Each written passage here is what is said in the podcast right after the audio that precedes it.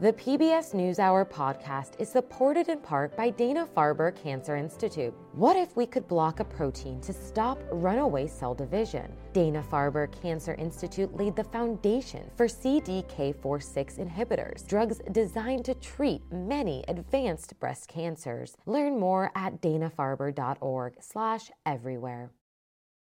For more on the presidential race and Ukrainian President Zelensky's trip to Washington, it's time for Politics Monday with Amy Walter of the Cook Political Report, with Amy Walter and Tamara Keith of NPR. Hello, hello. Hello. So, Donald Trump's support now tops 50% in Iowa. Let's put a marker on that and talk about the Democrats because we just heard all about the Republicans. Tam, you were just in New Hampshire.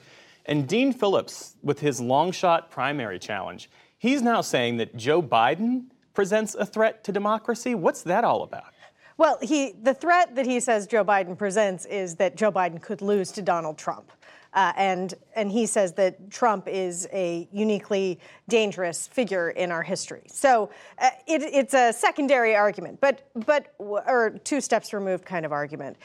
Phillips is out there saying that basically Joe Biden's poll numbers aren't great, which is a true fact, uh, and that somehow he is the solution. Um, what he says is that in in polling, Donald Trump uh, versus a generic Democrat performs better. Uh, the generic Democrat performs better than Joe Biden. Uh, and uh, Dean Phillips then says, "You know, you can call me generic if you want to." Uh, so his, his, argument is basically um, that that in a in a race between a ham, ham, sandwich and Donald Trump, a ham sandwich could do quite well, and he's happy to be the ham sandwich. But it, it's really not clear that that is. Uh, an argument that would hold up uh, going beyond New Hampshire. And the thing with New Hampshire is Joe Biden is not on the ballot in New Hampshire. So, uh, you know, on election night, when the results come in, Dean Phillips, his whole theory of the case, his plan is that he will win New Hampshire.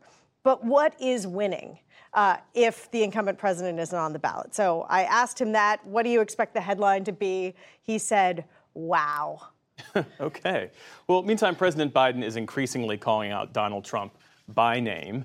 And I'm told by uh, Democratic officials that we should expect more of that, that yep. President Biden should not just uh, target Donald Trump by name, but that he's also going to point to what he sees as extremist policies about, like abortion, for instance, and what's uh, happening absolutely. in Texas look, if we're going to talk about the poll numbers, it is true that Joe Biden is in a world of hurt for an incumbent president going into a presidential year. Opinions about his handling of the presidency very low, lower than even I think where Donald Trump was at this point going into 2020. Opinions about the economy, opinions about who do a better job on the economy. All those are terrible numbers for the incumbent. He can't afford this to be a race that right now is about him. It has to be about the, the stake, what's at stake if Donald Trump is elected. At the same time, I was just before I got here was looking through the new uh, Wall Street Journal poll, which asked the question: Were you better off? Did you think the policies of Trump or Biden made you better off? And for Trump, by a 12-point margin, people said they were better off with Trump policies. For Biden, it was minus 30. So people feel as if they were life was better when Donald Trump was president for them. The challenge then for Biden is to and his campaign is to make the case, much like Nikki Haley did there, that actually things weren't that great. Remember the chaos when he was president, and also they're not going to be any better because, as you point out, on issues like abortion, that wasn't on the ballot in 2020. It is now. January 6th hadn't happened when people were voting. It's this is going to be the seminal issue in 2024. Is it about things that are happening to people right now that they feel upset about, mm-hmm. which they will blame the president for, or is it about things that they think will happen in the future with a Donald Trump that has already been president and they know uh, they know about, but he's not in front of their face every moment. Looking ahead to New Hampshire, because President Biden has decided to skip New Hampshire's first in the nation primary, his name isn't on the ballot, which means that there is this grassroots effort to, to mount a write in campaign. How's that going? Right. There is a dispute between the Democratic National Committee and the state. And in the end, New Hampshire gets snubbed. Joe Biden isn't on the ballot. Uh, but there is this write in campaign, the write in Biden uh, campaign, and it is extremely grassroots. I was on a Zoom call with a, a group, uh, you know, a county Democratic uh, Party group that was talking to one of the organizers of this grassroots effort. They're they're there. They're looking for volunteers to go stand outside of every single polling place with a sign that says "Write in Biden." There are 21 candidates for uh, the Democratic nomination in New Hampshire because New Hampshire is quirky uh, and ballot access is pretty easy.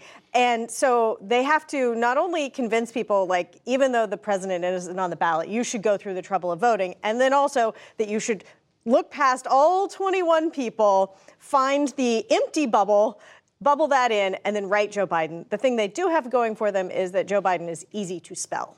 That's true. That is true. Although his campaign can't oh, his, do this work. Oh, his campaign Yeah. is very much not involved in this. This is not their thing. They are very happy continuing to keep uh, New Hampshire not in the conversation. Uh, but the, these New Hampshire, uh, and it's like the establishment, the Democratic establishment of New Hampshire who feel snubbed. Uh, they are out there to prove New Hampshire's value, and they're also out there to try to prove that Joe Biden does have enthusiasm.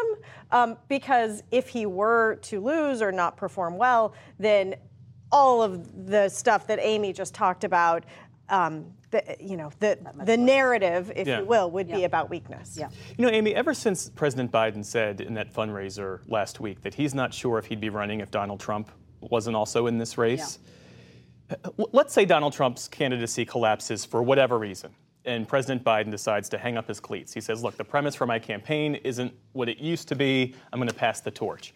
It, what would that do to the Democratic nominating process? Um, that is an excellent question because right now, so many deadlines have already passed to get on the ballot in certain states, and so you're you're really. I guess you could maybe move some of the filing deadlines, get people on the ballot. A lot of this depends on this hypothetical when he makes that decision. Now, at the end of the day, it's the delegates at the convention. It's a convention that ultimately nominates the president and vice president.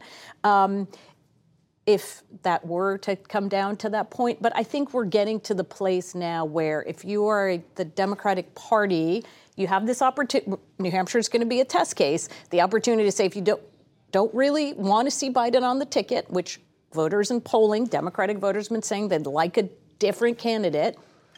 Are they going to pick somebody they don't really know very well, don't know much about, to send a message? Um, and if so, will that message be received by Joe Biden? New Hampshire has been notorious for taking incumbent presidents and embarrassing them. um, George uh, H.W. Bush being the most recent with the challenge against uh, that candidacy uh, from Pat Buchanan, and obviously Lyndon Johnson, who soon after he almost lost the primary, ended up announcing he wasn't running for reelection. Well, thank you for indulging that thought experiment. We, did, we didn't Yeah, get to talk about uh. President Zelensky's visit to Washington tomorrow, but we'll have extensive coverage Of course. of that on this program tomorrow. Good to see you both. Thank you. Thanks.